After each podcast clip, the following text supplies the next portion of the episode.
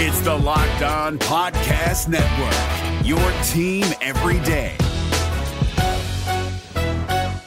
Jackson Gatlin here, host of the Monday edition Locked On NBA podcast. Every Monday, I cover the three biggest stories in the NBA with the local experts from Locked On. It's an awesome recap of the weekend of the NBA and a look at what's ahead. Mark your calendars on Monday to join me for Locked On NBA podcast, available on YouTube and wherever you get your podcasts.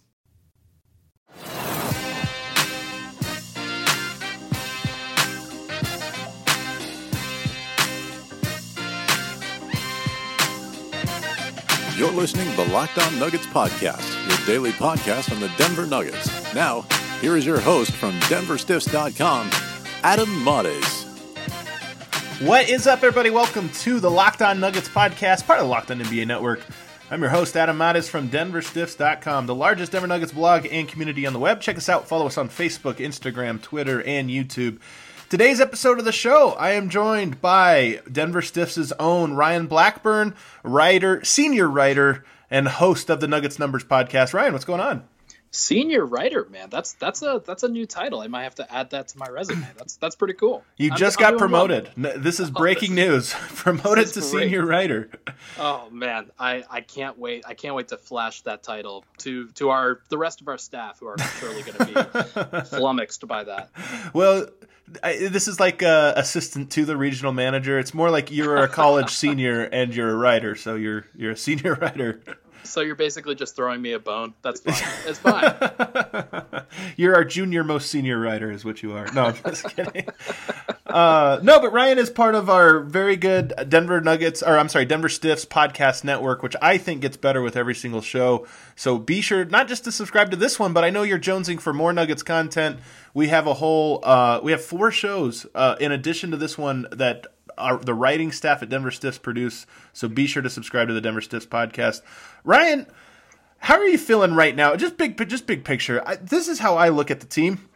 They had a great game against Minnesota, where a blowout win against a bad team, and they've had three games where it's kind of felt like they've escaped, but I also feel like they've played well. So it- it's this weird thing where I can't tell if I'm I'm optimistic or pessimistic about just like I'm, I'm definitely not pessimistic, but I can't tell if I'm neutral or optimistic about where the team is right now. I think you should be optimistic, honestly. Like, I, t- I took a look at the numbers. I took a look at what they have done over the last four games, and it's been really impressive when you kind of go through it. The game against Minnesota, it's a blowout win, the kind of the standard thing that you do when you're on, at home facing a worse team. But when you're caught up in adversity, when you are with Dallas, with Jokic just not playing well, and then Paul Millsap helps get them through that, that's a great step for a playoff team. Uh, Yeah. You've got Indiana, where Jokic gets ejected and they still find a way to win that game through adversity. That's a great thing. And then you go on the road against a good Boston team that has usually, well, let's just say they've they've embarrassed Denver when they go to Boston most of the time, and Denver pulls it out. They they use their late game execution and a great starting unit to help pull out that game. I think that they really passed a lot of different tests, and if we're grading it on a scale of one to ten, I'm I'm, I'm at a nine point five, man. Oh, they're- wow. they're doing great. They're doing That's awesome. that's a dose of some real optimism, which I like, especially from the numbers guy, because you're you're you're you're you're not as I think um, you're much more of a head head guy than a heart guy with a lot of this stuff. Um, the Boston win was interesting to me because the Nuggets I thought just looked like the better team by by not by a little bit, but I just thought they looked like oh man, the Nuggets are a lot better than the the Celtics. it's weird because you you look at the preseason predictions for these for both of these teams and Boston is one of those rosters that just looks stacked and they're projected to be in Eastern Conference Finals and maybe an NBA Finals team. So it's a really great step in the right direction for Denver. They've they've passed every test, like I said, and they, they just keep getting better and better. It's really cool to see. Well, we're going to dive into 10 ways the Nuggets can improve between now and the playoffs. And, um, you know, it feels like we're in the home stretch. I think clearly in the middle of it now. I think you could look at this road trip that Denver's on. And even the return game against Detroit, although Detroit's playing really, really well, so that game Right. that's no gimme. But after that, it's a murderer's row. After the Detroit game, they go on the road and they just play all of the West good teams. So uh, it feels like we're in like the first half of the home stretch, where the second half of the home stretch is the toughest of the tough. But um, nonetheless, they're still kind of in it, and we're looking at I don't know that what, what they do over the next. How many games are left, Ryan? Thirteen. Thir- yeah, got 13 left. So, so of the next, of, of, I don't know that what they do over the 13 games is really going to be that indicative of what they do in the playoffs. But nonetheless, there's certain trends we'd like to see, and where we're going to start off. The number one thing, they can be better in first quarters. Just uh, get off to better starts. This team has been great in fourth quarters all season. They've been great in fourth quarter since the All Star break. First quarters, not quite as much. Yeah, no, absolutely. I, I would definitely say the defense has taken a drop off. I know that we, we kind of crunched the numbers looking at this before. They've they've been a great first quarter defense for most of the season, but since the All Star break, I think it's down to what was it, 17th in defensive rating. Uh, yeah. That's not where they need to be if they want to be a playoff caliber roster. One of the things that they've done a great job is embrace their defensive identity. So that's something they certainly need to get back to. Yeah, these these starts are weird because Uh, it, it, it is some of the shots haven't fallen. They've just looked a little bit. I don't want to say lethargic. I've said all year this team looks like they know how to save energy for the fourth, which I guess is yeah. a veteran thing. I mean, the NBA is a fourth quarter league. I have a gambling buddy who I always talk to, and he always, I'll always text him in the second quarter, and I'll be like, "Man, I don't know, Nuggets down eight. This isn't looking good." And he always just takes back LOL because he's always like, "Dude, the fourth quarter is when the game's win, won or lost." And Denver's been really good there, but nonetheless you know those first quarters aren't meaningless, and it would be nice to see Denver, especially four back to backs uh, in this final 13 games. It'd be nice to see them um, blow a couple teams out and get some rest.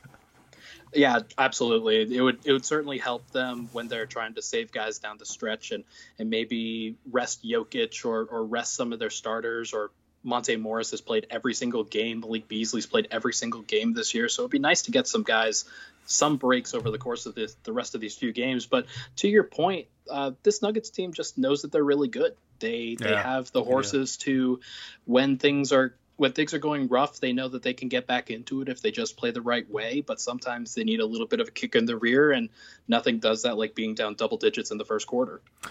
Are you concerned at all about the Washington Wizards? Uh, the road I, game. I'm I'm concerned about the Denver Nuggets. I'm I'm not concerned like about the it. Washington Wizards. It's it's the Nuggets have guys to stop Bradley Beal. They have guys to make things more difficult for the rest of those guys on the Washington's roster.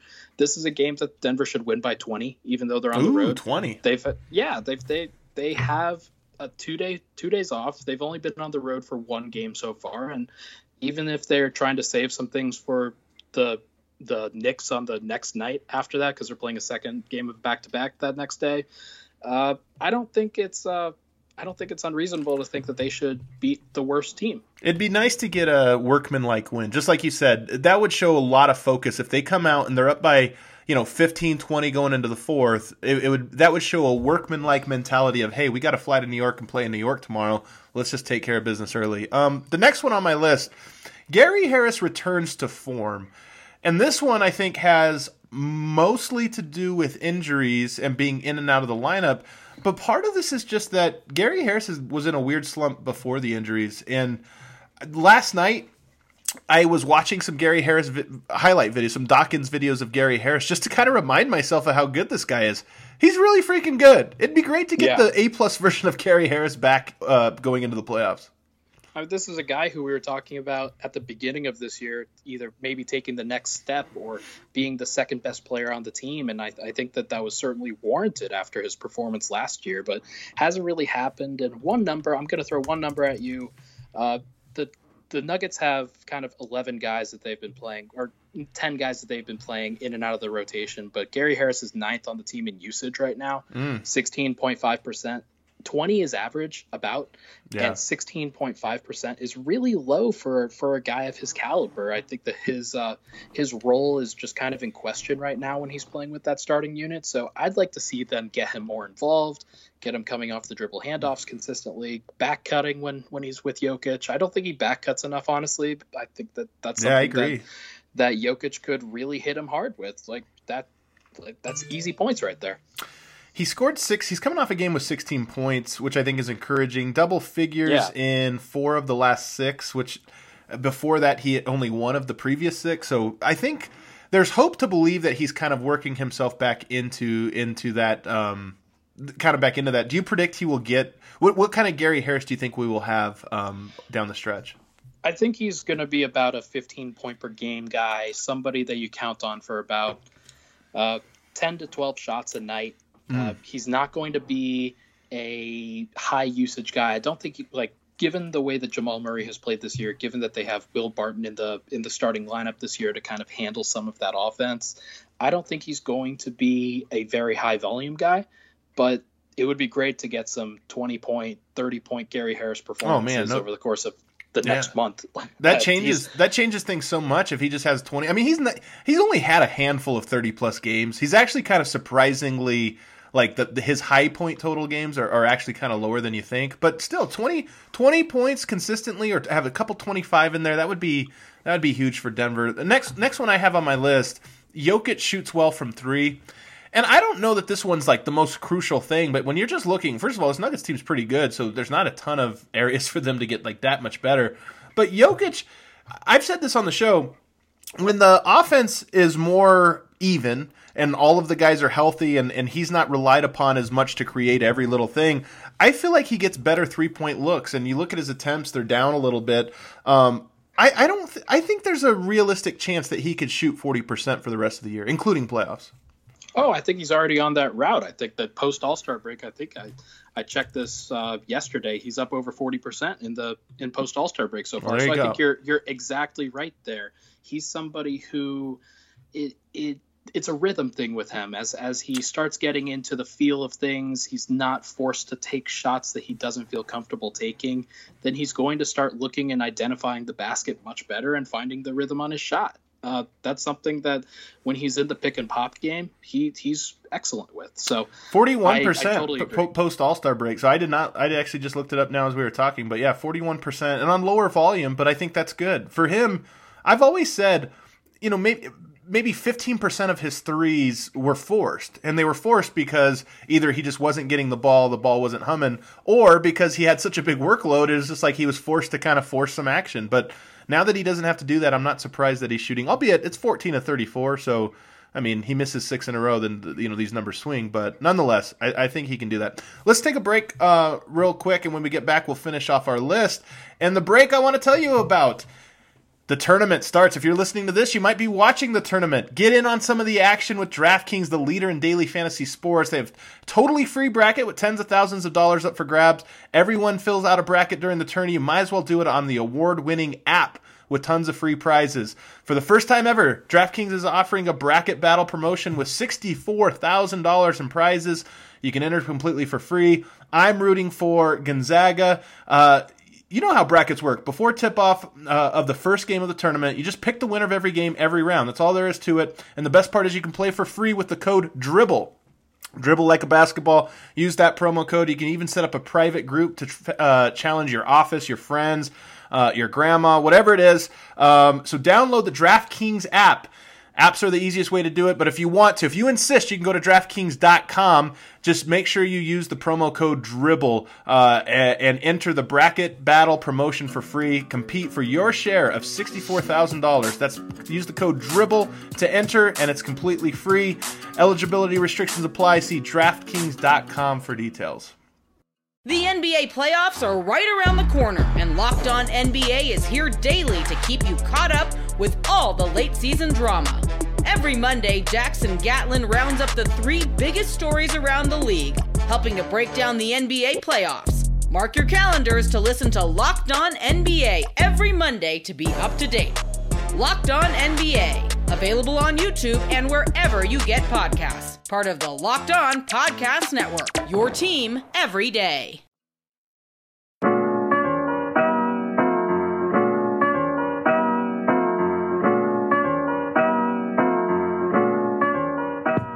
Back here with Ryan Blackburn, DenverStiffs.com, host of the Nuggets Numbers podcast. Um, Ryan, next one I have on here is that they defend at a high level, and I don't even, I don't necessarily have a mark for this, but let me just say this: I think this Nuggets team, we've kind of gone back and forth about what kind of defensive team they can be.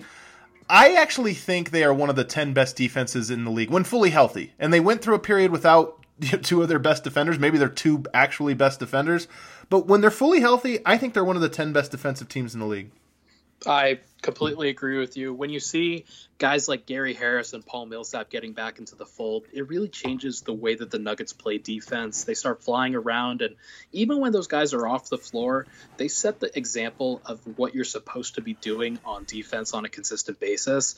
Uh, when you have Paul Millsap, that means you don't have to play Mason Plumlee as many minutes. It means that Torrey Craig is coming in for short bursts, and he can really make an impact there.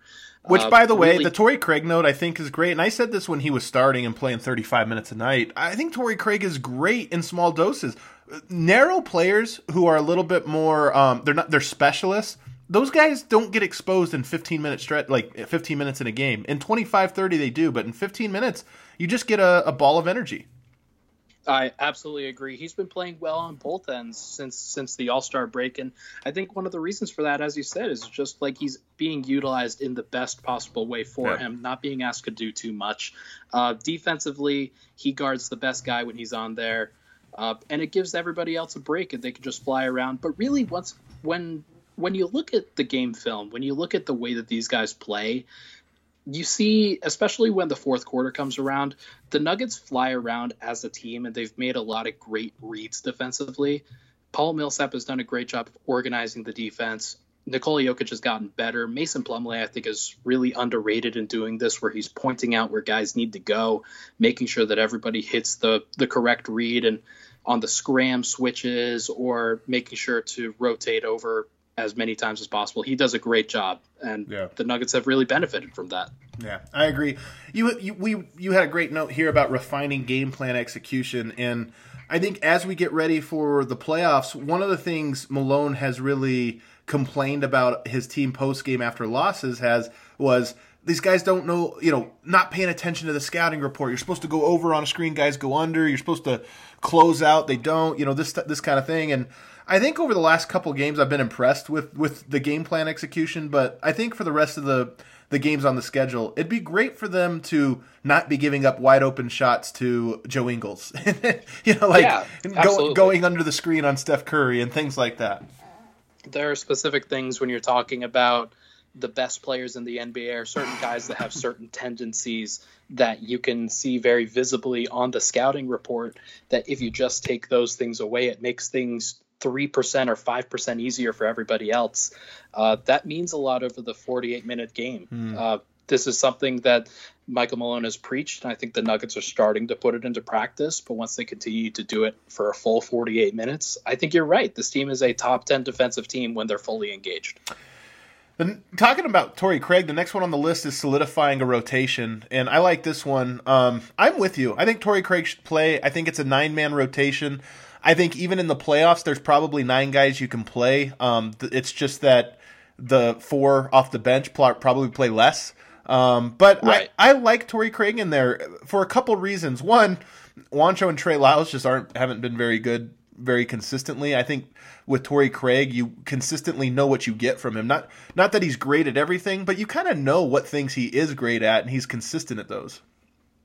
Absolutely, and I think I, I I fall into the trap of of pointing out what he's not good at. Unfortunately, just because of course. he he has a a very distinct lack of defensive rebounding ability, and that's just something I, I see every single game for whatever reason. But outside of that, you're talking about a guy who's given the 10 most energetic minutes possible that he can when he's out there on the floor. He's defending usually the other team's best player. He is uh, making sure that everybody else is getting a break when he's out there, at least for a little bit. And if he can knock down one open shot in a playoff game, uh, that could that could Yep. be extremely helpful in a fourth quarter where the Nuggets just need a bucket. And he did like that the against Boston, game. too. Yep, yep, Yeah. absolutely. Yeah. Yep, he had He- some big, big plays. Not just the three, but the backdoor cut as well. I mean, he's he's one of those guys that he's got to just give you one of those plays. Maybe if he plays 15 minutes, you know, maybe two or three of those plays. But I think he's pretty consistent at, at making some type of play that's impactful. Um, moving along, Paul Millsap hitting threes and. Threes plural is probably wrong. I just Millsap's going to find himself open on the perimeter about two or three times per game, and he just needs to be able to knock down one of those, preferably the first one, because if you knock down the Yeah, third one, yeah. it means that the team left you open. Um, you know, but if you knock down that first one, it a lot of times it does change the way that teams play you. And I don't think he needs to be an elite three point shooter by any means. But he's just I've talked about this a lot. Teams are kind of they look at the Nuggets offense and they think, man, we can't stop them. What's the worst option? And the worst option is Paul Millsap shooting threes. Absolutely, and that's something that you talk about with the Golden State Warriors a lot. Where, okay, which which of these guys are we going to leave? We're not going to leave Steph Curry. We're not going to leave Kevin Durant. Okay, let's let's leave Draymond Green open on the perimeter, and if he if he hits two or three threes during the game, then okay, we'll live with that as long as it's not those other guys. I think it's a very similar dynamic, but Paul Millsap just happens to be like ten percent better at at shooting threes and and just doing what he needs to do to to score and what he's done over the course of the post All Star break, I think he's up to about 36, 37% from three. Uh, that's good enough. If the Nuggets can get that on a consistent basis in the playoffs, where he's hitting about one to two of every four to five shots that he's taking, that's good enough if they can just continue to get that consistently. And I think that they will. I think Paul Millsap, he's a gamer. He knows. Yeah. Knows exactly what he needs to do in these certain situations, and he rises to the occasion. He really does. Um, uh, speaking of rising to the occasion, my next one is Will Barton gets back to 100%. Um, you know, I think Barton is at 50% right now. He's good in the first Yeah. half and bad in the second half. so that's about Yeah. 50% of a game. Scott Hastings has really been hammering this one home. Uh, I'm not sure, like Paul Millsap last year, I'm not sure Will Barton will get back. If you remember, Millsap was pretty bad when he returned from injury, but he was pretty good down the stretch. That winning streak Denver had to close out the year. Millsap had the 36 point game. He was he he looked more like his his true self in that last 6 or 7 minutes. So, I think one narrative you could that that's probably has a lot of accuracy to it was he came back in February, I believe, late February. The whole Right. month of March he was bad, but the month of April he wasn't nearly as bad, especially that that, that last week or two. So um, maybe the same thing happens for Barton. He has certainly not been um, ha- has not been great. Here's some stats for you. He's taken the lowest percentage of field goal attempts at the rim in his career, including Wow. his rookie and sophomore season. That's a great sign of a guy that just doesn't have the lift and explosiveness. And he's in the prime of his athletic career, so he should be getting to the rim more than you know as much as ever. Um, career uh, thirty percent at the rim. Thirty percent of his shots come at the rim this year. Twenty three, um, and this is just by almost every statistic, especially advanced statistics. This is his worst season in Denver by a fairly wide margin. Now, a lot of that is explained by the injury, but you know he's got an opportunity here to really bounce back. Yeah, absolutely. And and one of the things that I've really noticed from him, uh, the percentage of shots that he's taken from floater range are a large enough amount that he needs to be hitting them at a reasonable clip. And right now he's shooting 35% from in between three feet and 10 feet, so kind of outside the restricted area. Uh, that's something that if he can get up over 40%, and he hasn't been great at it for a while, but that's something that I think that if he can up that percentage a little bit, make sure that if he's not able to get to the rim, and that that seems to be pretty reasonable right now, just because he doesn't have the lift. Uh, then he needs to be able to hit the shots that are just outside of the restricted area, because his his off the dribble game is what makes him so special. I think him getting to the rim. I mean, it's both the floater and, and the rim uh, zone, and he's just below his career average and certainly below what he was last year.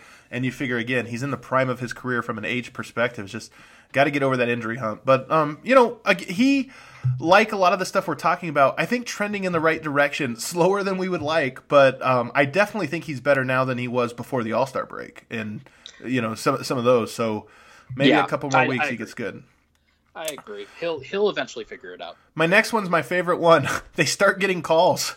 This is a funny one. It just I know Nuggets fan look, every fan base complains about calls. So don't feel special that you are complaining that that uh, I know a lot of Nuggets fans, especially we get a lot of people from Serbia saying, you know, the league is rigged, nobody gets disrespected and look, I think that Jokic gets as tough a whistle as any star player in the league. I really believe that. But Denver as the whole they're not an aggr- they're a finesse team. They're not a very like physical at the rim team, and so I kind of understand why they don't get a ton of calls. Nonetheless, if Denver if Denver can get a little bit of mojo going, um, they might start to get some of these calls. You know, teams have been so reluctant to believe in the Nuggets, or, or just analysts and everything else, and you have to assume refs too.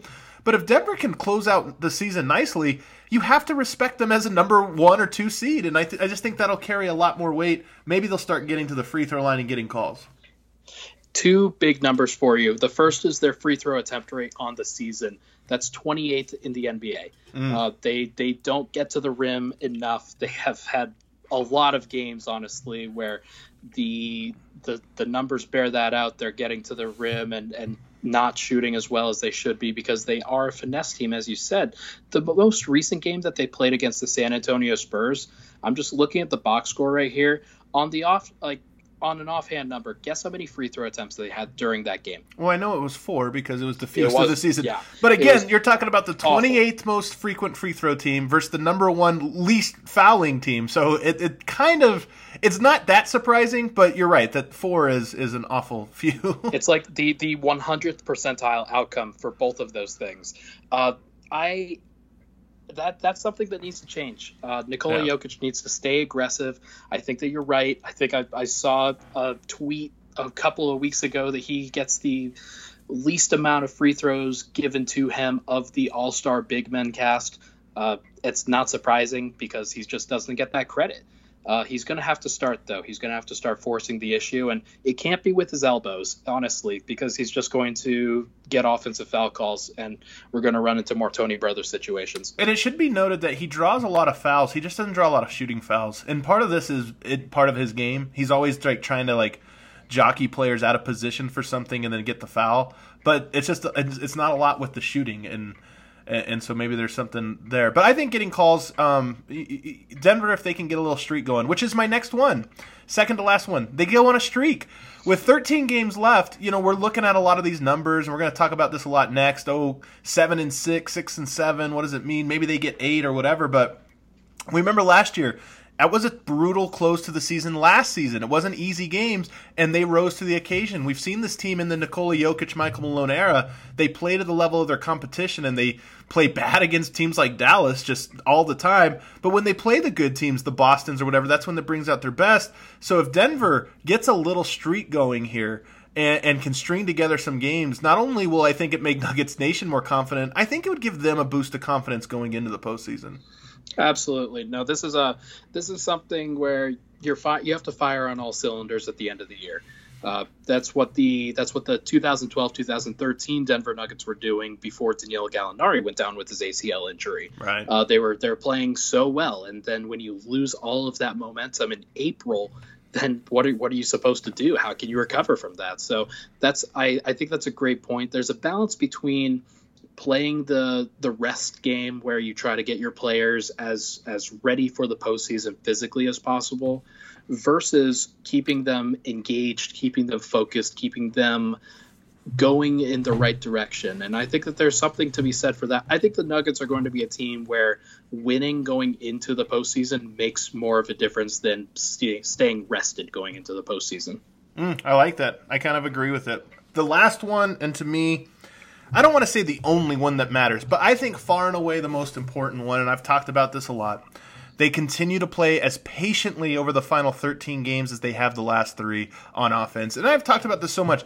The Nuggets, their bread and butter is their offense. To me, the Nuggets offense can be the second best offense in all of the NBA, better than the Rockets, better than everybody but the Warriors, basically. Who I, I mean, come on, they can't catch. I, at, at their best, they can go toe to toe with them, you know, for the most part. But um, outside of them, the Nuggets offense is just seven seconds or less suns. It's unstoppable. So, but it's the only thing that stops it is getting impatient. I thought the last three games, the number one takeaway I have was that they really, really, really trusted their passing. And as a result, we saw some beautiful basketball. It resulted in a bunch of missed threes, unfortunately. But, you know, that stuff, it averages out in the long haul, and they're going to have some games where they're really, really hot.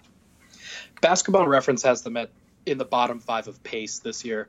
Uh, they, they don't play as possessions as most of these other teams simply because as you said they're working the ball around they're making sure that they they maximize the the possessions that they do have uh, Nikola Jokic needs to be at the center of that that's the best pace for him to play is it's not a sped up game where it's a one pass and then dribble into a pull up shot it's him working the ball around, using dribble handoffs consistently, back cutting guys, working it into the post and finding the open man on the perimeter. This is stuff that is bread and butter, as you said, for the Nuggets. If they stay with that, then you're right. There's there's no way that any team can stop them reasonably until the postseason, where we'll just have to see what happens and how how they respond to that. But going into it, I think that that's that's what they have to do.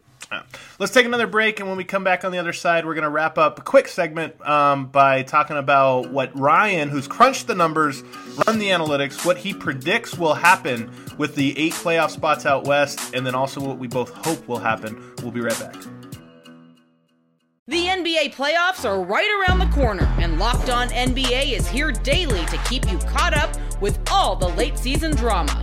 Every Monday, Jackson Gatlin rounds up the three biggest stories around the league, helping to break down the NBA playoffs. Mark your calendars to listen to Locked On NBA every Monday to be up to date. Locked On NBA, available on YouTube and wherever you get podcasts. Part of the Locked On Podcast Network, your team every day.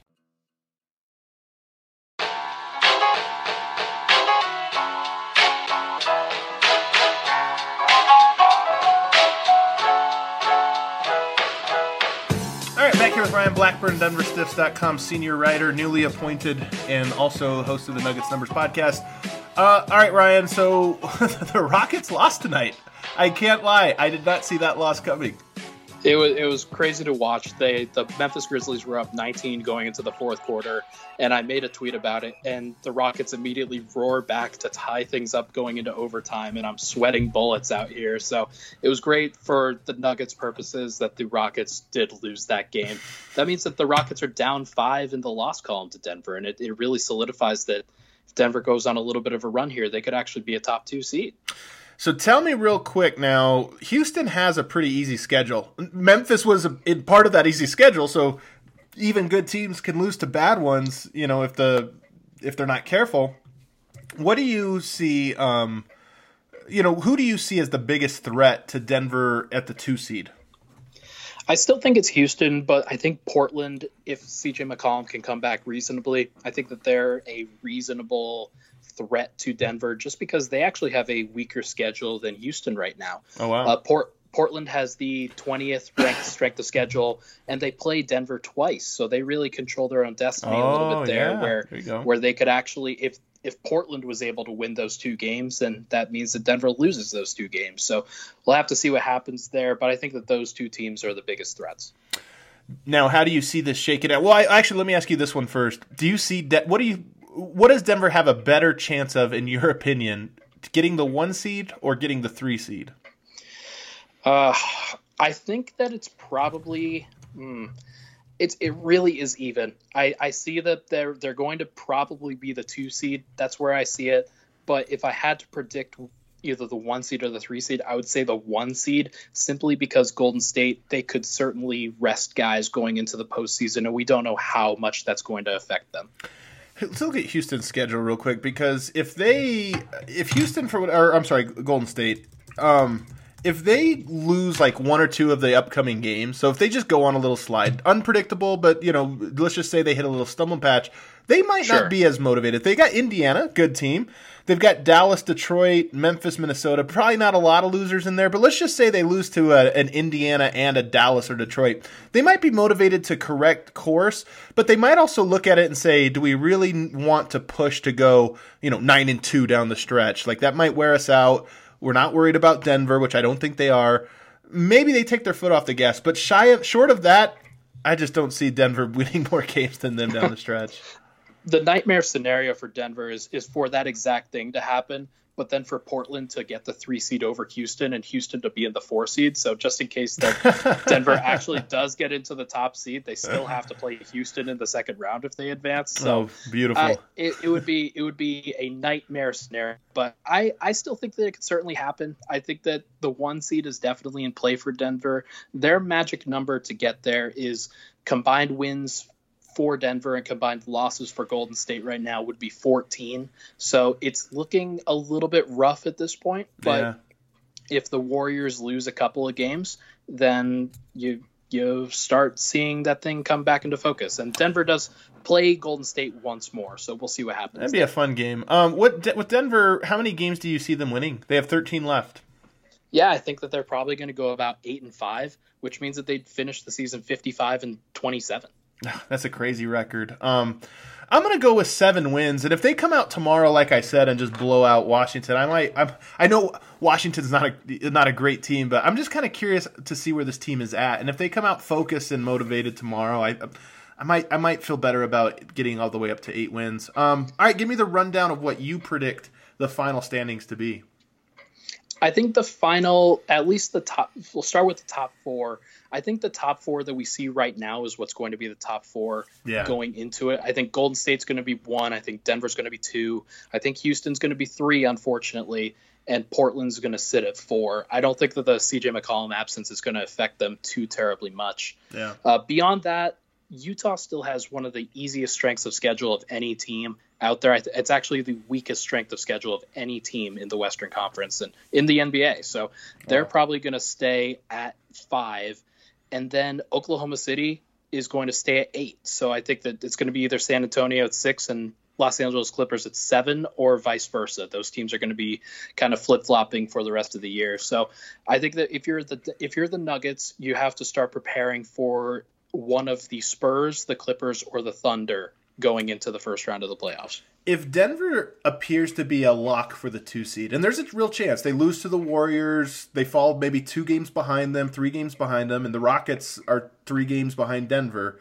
Do you think there's a scenario where teams five, six, and seven will be jockeying for the seven seed to avoid Golden State and avoid Houston? Oh God, yeah. I think that it's going to be. I think that Utah is going to really separate themselves as a five seed, and okay. they may even jump up into the four seed territory. But between San Antonio, Los Angeles, and Oklahoma City, that's going to be a weird, funky race because if Denver is in the two seed, then those teams, those three teams, the team that's in the middle gets to play Denver, and the teams that are on the outside, they're six or eight. They have to face the two teams from the Western Conference Finals last year, and yeah. one of the greatest teams of all time. So I think that it's, it's going to be interesting to see who comes in and wins that race or loses that race, whatever you want to quantify it as. Well, give me this then. Um, give me your odds of Denver, and I'm going to give you each team. Just kind of give me your odds of them beating uh, them, and then tell me how many games you think it'll take. We'll start with the Clippers. I think that their odds are really high. I'd probably put it at 85, 90% that they beat the Clippers. Okay. Uh, that's that's just the team that I simply think that they match up really well with. And when you've got Lou Williams coming off the bench, uh, Denver's starting lineup just crushes the Los Angeles Clippers starting lineup. Yeah, I agree. Um, Utah Jazz. Uh, I'm I put that more probably 60-40 Denver. Oh wow. Uh, okay. I, I think that they still would probably win that game, but it's it's much closer to 50-50. I might even go 50-50 honestly, but I'll, I'll stay at 60-40 right now. I think I would go 50-52, and I think Denver's better than Utah. I think Utah's more experienced. Um, their coach is more experienced. So I, I, think I just think Denver's a better in a vacuum, but I wouldn't be surprised if that was a series that got tough for Denver. Um, it's the same as I'll go San Antonio next. I feel the same way, closer to 50-50, even though I think Denver's just like so much better than San Antonio, although San Antonio on a nice nine game winning streak. Yeah, and and they did lose that one tonight against the Miami Heat. So thank thankfully mm. they've they've hopefully they slow down a little bit. I'm not really worried as much about San Antonio. I think they would probably be about 65 to 70 percent Denver's way. Uh, I think that they're going to slow down. They they peaked at the wrong time in early March, uh, that's that's not the right time because you've still got a full month left of the season. Yeah. Uh, this is a team where Denver is starting to get going and they have the depth and the pieces to to really jockey and, and make things difficult for the Spurs. And I don't think that they have an answer for Jokic. Oklahoma City Thunder. Uh man, that's that's a tougher one. I still th- I I do lean Denver and this isn't a homer pick, but it's it's probably 50-50. We'll go 51 Denver, 49 OKC. Uh, lots of people think that Denver have Oklahoma City's number. I don't necessarily think that's true. All of the games have been really, really close. Yeah. I would predict Denver to win, but it's we'll just have to see what happens. Yeah, I, I kind of feel the same about that one. I would probably go more 55-45. I think Denver has the upper hand. I don't I've always just not thought Oklahoma City was that good. The thing I worry most about with Oklahoma City you know, they're an intense crowd. You talk about one of the things you worry about Denver is do they freeze in the moment? And Oklahoma City just has the kind of guys to intimidate you. They have Russell Westbrook, they have uh, Paul George, and they have a crazy crowd, loud crowd that I could just see a Westbrook just punching them in a first quarter of game one and and you know 16 points in the first quarter, draws six five six fouls and so that's what I worry about. But just again, another team that in a vacuum, I think Denver is a decent amount better than um, Portland Trailblazers. Uh, We're assuming home go, court for Denver on all yeah, of these, by the yeah, way. Yeah, yeah, yeah. I and as we should. Uh, I would say 65% Denver, 35% Portland. I really do think that Denver just matches up really well with Portland. Mm. Uh, they're they're a team that while you have Damian Lillard, you can let Lillard go off. I think that you can play Jokic up on the screen a little bit. Doesn't necessarily have to take away. They don't have the shooters at the three and four spots that can consistently hit those shots in a playoff series. And while you do have guys like Rodney Hood and Jake Layman, I don't think that you can really trust those guys necessarily in a playoff series any more that the Nuggets can trust uh, Torrey Craig or or Malik Beasley. Uh, but those guys they'd be relying on a lot. And are you going to trust Al-Farouq Aminu consistently in a playoff series? I I don't know. I I feel good about that one. Portland's the funniest because I think of all the teams left, that's the elite team I'd least like the Nuggets to lose to for Nurkic reasons. Um, but oh, I also yeah. think Denver's better, and you know that's one of those things where beating Nurkic would be oh my gosh, how fun would that be? Um, Houston Rockets. Oh man, uh, twenty uh, percent Denver, eighty percent Houston. I'm really curious to f- see this last Houston game. I really want to watch. I, have said this for a while. Denver has had poor game plans against the Houston Rockets. They have thrown out lineups that feature a lot of their non-scores and tried to say we we got to match up with Houston. You don't have to match up. They're going to score. They're going to kill you. Yeah. But you can beat them 145 to 140. That's the key to beating Houston. Denver, they can't guard Denver either. And you just got to go out there and go toe to toe. And you know what? Part of me thinks see if James Harden can beat it can score 50 points every single game. He can, and I mean he's like one of the few guys that actually can. But you know what? Do that. I always say this too. My game plan against the Houston Rockets would be you're not going to you're going to really play conservatively on shooters um, through three quarters, and then you're going to really load the paint in the fourth. And and my thought is always this: if a player doesn't get open look, PJ Tucker has to beat you in the fourth quarter when he has only taken two shots he's a great shooter. He's a great player. He might knock those down, but it, it's just better than letting them play their style of game all four quarters. So, uh, and then on top of that, offensively, put your best offensive lineups out there and see what happens because I think Denver can score on them. I agree. The when we saw in the first three games against Houston, you you're absolutely right. In the first two games, they're they're playing more defensive lineups. They they start Torrey Craig, make sure that they're trying to get a guy that matches up really well on James Harden. You can't guard James Harden. Uh, the best thing to do is to do what they did in the third game, which is just start the guys that you know are going to score. I think they started Morris, Beasley, Barton, Millsap, Jokic that game, mm. and they demolished them. Yep. Uh, they did a great job of spacing the floor, shooting threes, and and they had an absurd offensive rating in that game. To do it is just James Harden to play defense 48 minutes a game. Yep. Go at him in pick and roll. Don't go at him in the post. I think that people misinterpret that uh, when going at him. You don't have to go at him in the post against Jokic. I actually think that that's that's an even matchup most. Of the time. I don't think the Nuggets should go at him pick and roll either, though. I just uh, Houston's not a team that you want to get suckered into that. You're, we're gonna we're gonna change a style to attack a week. Just play your game. They're gonna switch actually, a lot yeah. of things. Just play your game. That's make true. them make them if they're gonna switch everything. Make them switch eight or nine times, but with the ball moving, and then you know, the one thing they do, they slow the game down. They play a really slow style of basketball, especially offensively. Um, yeah. Make them work on defense and then see if their shooters can knock down shots at altitude after having to play defense for 18 seconds every possession. I I just look, I'm with you. I would say it's probably more 25-75, but I'm really curious to see how Denver approaches this last Houston game. I really hope they go all in offensively. It's it's going to be fun. I I totally agree with you. Uh, get James Harden moving. That's that's the most important thing. Is when you when you get all these guys in motion, he can't conserve energy that way. Uh, yeah. Uh, you have to you have to make him defend, make him make him run because he doesn't do a lot of running right now. Golden State Warriors, and for the sake of argument, the Nuggets have home court advantage. Uh, five percent Denver, ninety-five Golden State. So you're saying there's a chance? There is a chance, of course. I mean, there's always a chance. I if, let's if, let's do it this way. Tell me, Denver's uh, Warriors have home court. Uh, one percent, ninety nine percent. Okay, there you go. I like it.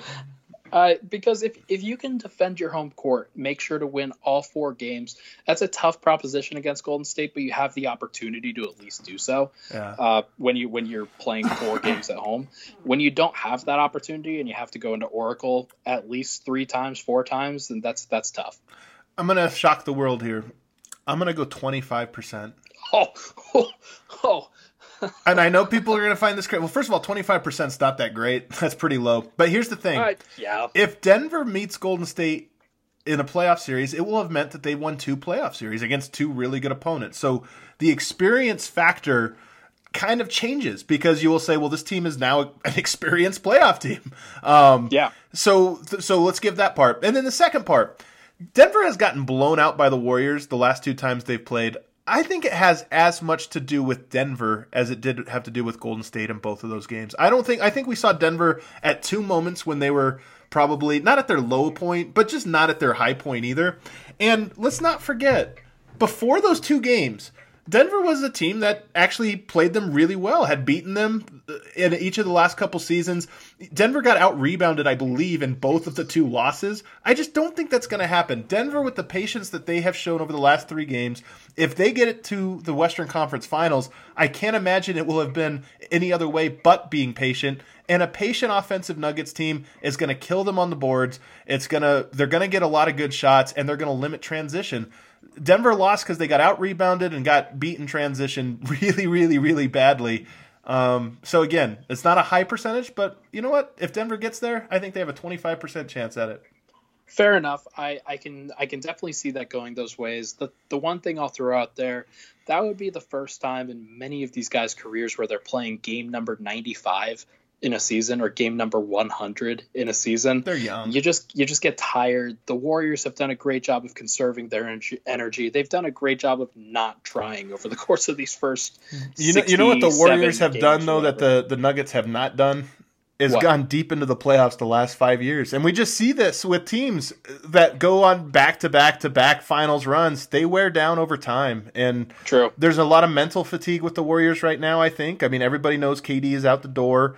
Draymond and KD always have this tension. I just you're I, I totally agree with you about Denver and we don't you know we're we have no idea they could lose in the first round all these different things but there's cracks in the Warriors' ar- armor that Denver if they can get back to what they do I just think can present a couple challenges but Ryan we'll hopefully find out together hopefully we'll be in position yeah. to get that because a Western Conference Finals sweep by the Warriors Nuggets fans will take well well I think you know it would suck getting swept but that's like one of those good lessons. So even if it happens, there's just nothing to lose, and it would be a cool thing to find out. But um, Ryan, thanks for coming on the show on such short notice, and and for providing such good insight. Absolutely, man. Anytime. Everybody else, we'll be back again tomorrow, recapping what will hopefully be a win over the Washington Wizards. We'll see you all then.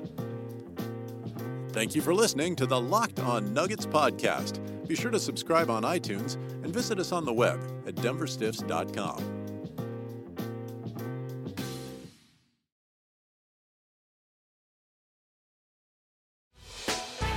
Hey, Prime members, you can listen to this Locked On podcast ad free on Amazon Music. Download the Amazon Music app today.